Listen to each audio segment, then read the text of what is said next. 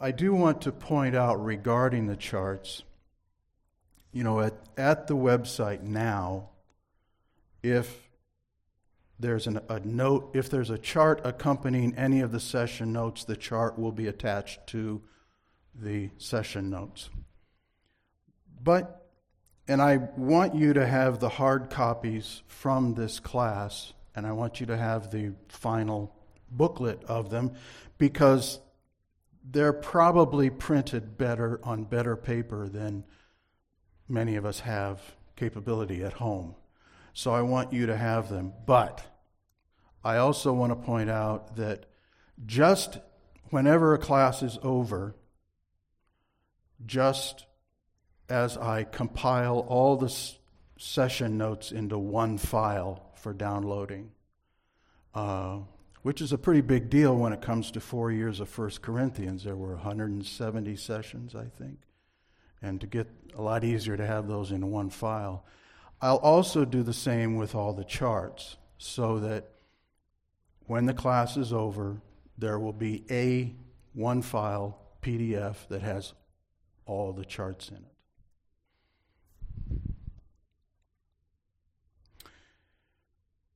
Why don't you throw up the chart? Adam, please, page one. There it is. Now, th- today, when I send out the notes to our on, who are on the mailing list, this PDF will be attached. It's a different PDF. It's a six page PDF. You'll see in a moment why. Uh, whereas next week, it'll be just the one page. Everything you see in this chart is contained in the seventh seal of the previous chart. As for the text, the judgments of the seven trumpets begin in Revelation chapter 8, continue through chapter 9, are interrupted by chapter 10 and the first half of chapter 11 with two more parenthetical visions. Then they conclude with the sounding of the seventh trumpet in the second part of chapter 11. And just as with the transition from the seals to the trumpets, the seven bowls judgments are contained in the seventh trumpet. On this first page, you can see that the colors of the trumpet icons reveal that just as with the seals, the first four are different from the others.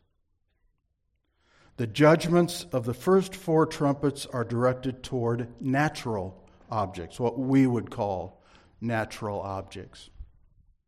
Vegetation, the sea, the sea and its creatures, rivers and springs, celestial objects.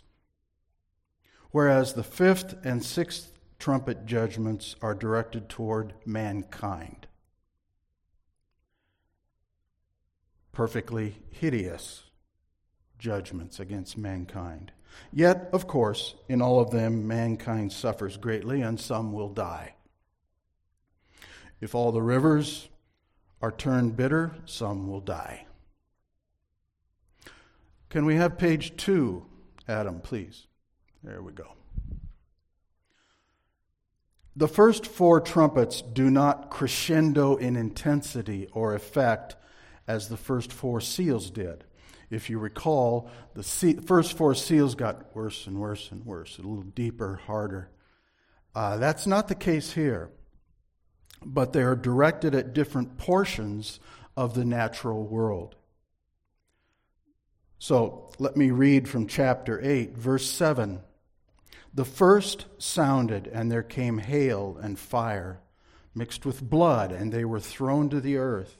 And a third of the earth was burned up, and a third of the trees were burned up, and all the green grass was burned up verses 8 to 9. The second angel sounded, and something like a great mountain burning with fire was thrown into the sea, and a third of the sea became blood. And a third of the creatures which were in the sea and had life died, and a third of the ships were destroyed. Oh, by the way, that's tacked on the end. Verses 10 to 11. The third angel sounded, and a great star fell from heaven, burning like a torch, and it fell on a third of the rivers and on the springs of waters. The name of the star is called Wormwood. And a third of the waters became wormwood, and many men died from the waters because they were made bitter. Verse 12 The fourth angel sounded, and a third of the sun, and a third of the moon, and a third of the stars were struck, so that a third of them would be darkened, and the day would not shine for a third of it, and the night in the same way. Then, like a narrator entering between the acts of a stage play, in John's vision, a speaking eagle flying overhead interrupts the sequence to announce the three woes that will befall those who dwell on the earth in the next three trumpets. Yes, Isla, eagle. The King James versions have angel instead of eagle. But the better original manuscripts, you'll find that aside from the New King James, all of our modern translations have eagle. So he's there to announce the three woes coming up, which are the last three trumpets. And things are about to get much worse for the people on earth. Page three, please, Adam. Thank you. And truly bizarre. Verses, I'm just going to cue these a little bit. Verses 9, or chapter 9, verses 1 to 11. Then the fifth angel sounded and I saw a star from heaven which had fallen to the earth, and the key to the bottomless pit was given to him. I'll not continue reading this passage, but it paints a scene that will be woe indeed. It's filled with obviously supernatural beasts of evil from out of the abyss, rampaging over the earth, tormenting human beings until they seek death but they won't be allowed to die.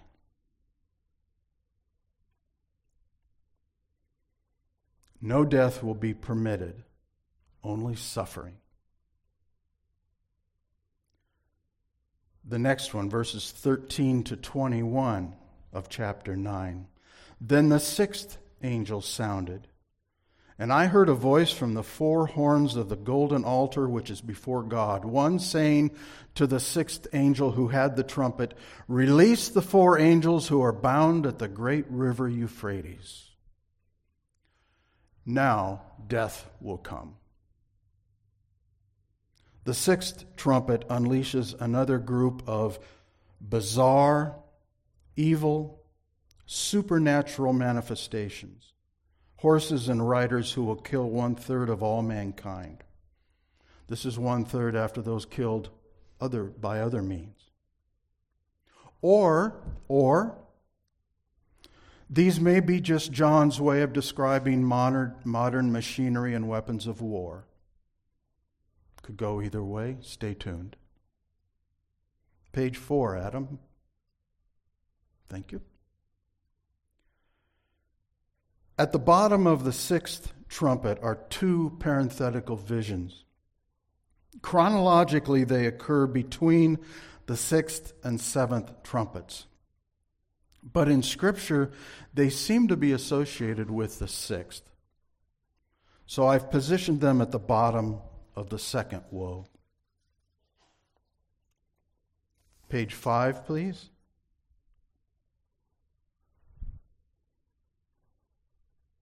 Looks like a tower, doesn't it? It looks. Okay.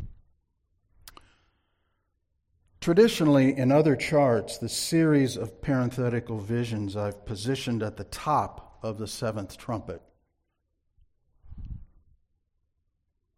are placed at the midpoint of the tribulation at the three and a half year mark, as if set apart from either trumpet. All the older charts that I've worked from always show these three and a half years, three and a half years, and here's all these things in the middle between the trumpets and the bowls. Yet the seventh trumpet is sounded before these are introduced in the text. Revelation 11:14. So I've placed them where I have within this series, but before the seven bowls of wrath. After the trumpet is sounded, but before we start working through the seven bowls of wrath. Either a separate chart or the chart for the bowls will detail these parentheses. The bowls of wrath are described in chapter 16 of Revelation, as we know from the message this morning. Now, finally, page 6. Thank you, Adam. I'm done with you. Get out of my sight. Thank you. Finally, note that in the color coded footnotes for the first four trumpets, there are citations back to Exodus. These reveal the connection or similarity between the judgments of the first four trumpets and the plagues inflicted on Egypt prior to the exodus of Israel. And in our next session, we'll begin looking at this fascinating period of the tribulation with an examination of the first four trumpets. So, since Jason told me I would have about a half an hour and I have 10 minutes left, don't trust an elder. Don't trust an elder. Uh, plenty of time if you have any questions about this chart. Can, oh, excuse me, Adam, I lied. Can you give us the whole chart back, please, page one? Thank you.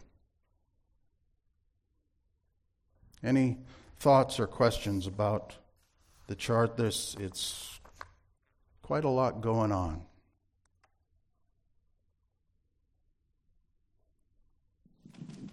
When you were speaking of the seventh, tr- seventh trumpet, yeah. you mentioned that the parenthetical visions happened before, or sorry, just after the seven trumpets, the seventh trumpet, but before the seven bowls. Yep. That's not exactly what I said. I didn't say they happened. I said in the text, in, Re- in Revelation, the seventh bowl, the seventh trumpet sounds, and then these are mentioned. So they don't, like before, like we've seen before, some point backwards, some point forward, some point right then. It's a mixture. And the second parenthetical um, portion for the seventh trumpet, you, it's intentional that's included between the sixth and seventh bowl? Mm-hmm. Okay. Yeah. Of course it's intentional. Oh, I just threw it in. I just closed my eyes. And Anything else?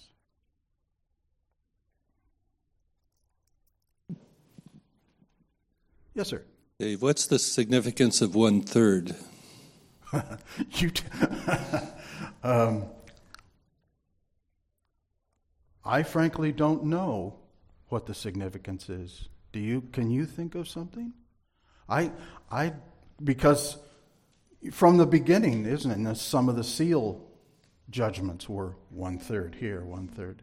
Some say that's one third of the Mediterranean area, like turning the water to blood. Some scholars say that, well, this is just the Mediterranean area. I don't know, it says on earth.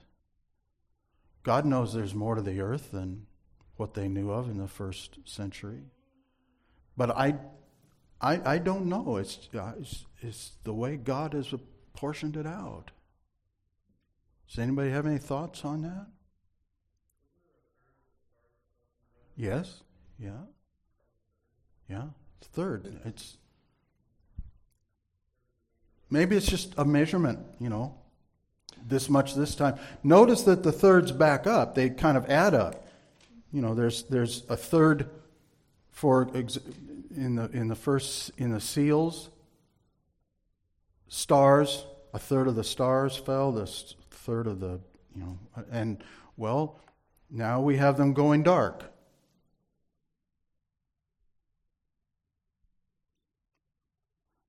I don't have a very good answer for you. Sorry.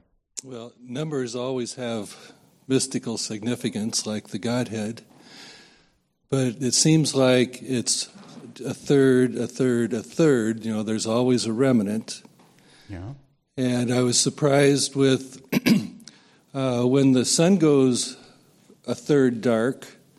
I always thought that was just dimming, you know, the smoke and less light getting to the earth. And then it says a third of the day Yeah. is missing, it's dark. A third of the night is missing and dark for the moon. Back when we were in the seals, it seemed seemed to be explainable that what was going on around with the earthquakes and the hubbub and the smoke and this ashes from the mountains moving that that would darken the sky and would dim the sun.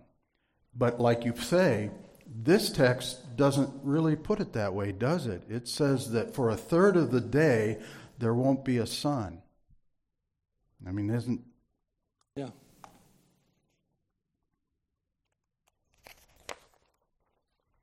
And a third of the sun and a third of the moon and a third of the stars were struck so that a third of them would be darkened and the day would not shine for a third of it. And the night in the same way. Now before i spend a week studying that i would say that sounds to me like for a third of the day there won't be a sun. For a third of the night there won't be a moon Yeah, he always leaves a, a there's always a remnant. But but when everything comes to a conclusion, when we get to the very end of this whole thing we call the eschaton, everything will be renewed. No longer a third. There will be a new heaven, a new earth, a new Jerusalem. Now, depending on some of us say, some scholars say, well, that means it's going to be renovated, it's going to be refreshed. Some say, no, it means it's going to be burned up and we have a brand new earth, brand new Jerusalem, brand new heavens. And remembering God's word, heavens there's the word heaven can be used to refer to the air we breathe, mm, the clouds in the sky, the stars, the moon, and where God lives. I mean, it's all the way up. It's a broad term. I'm nitpicking a different issue. You'd mentioned that maybe um, the reference to horses and riders was just an interpretation of modern warfare. Some claim that. Mm-hmm. And and I think you want to be careful stepping that direction just because there's no stopping. I I have to interpret it literally. And so then I start tripping over, well, this wasn't translated well. Our modern versions now say angel. And so, what if I was back a hundred years um, reading it differently?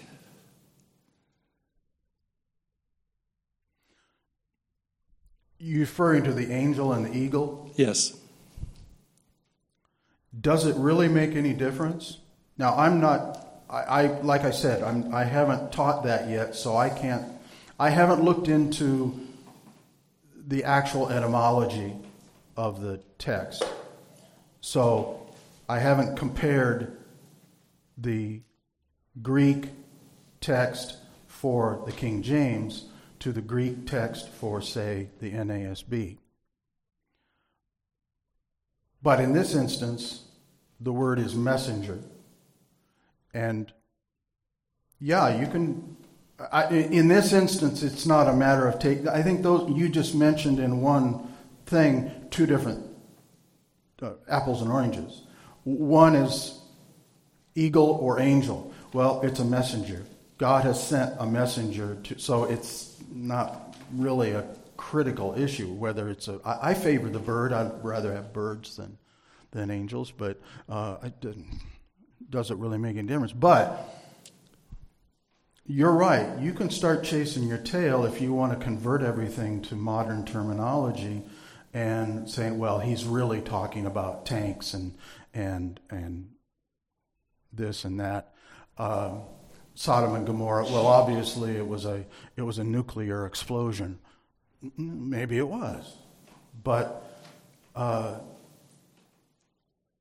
at some point, that's why at this point I'm leaving that up in the air. I'm not going to come down one way or the other, and maybe I won't ever, because as I pointed out, take any component of this and do an internet search, and you come up with 50 different interpretations.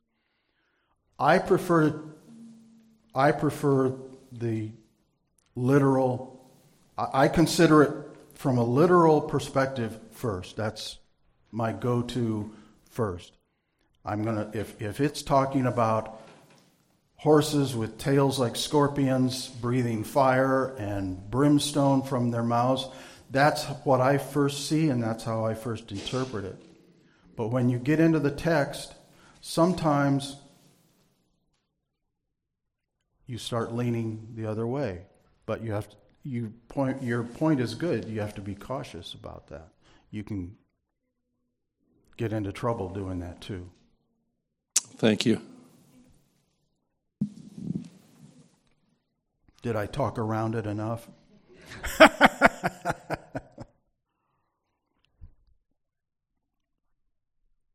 Anything else? Well, good. We used up the 10 minutes. What a deal. You're absolved. Father, you, in your word, you have given us fantastical images.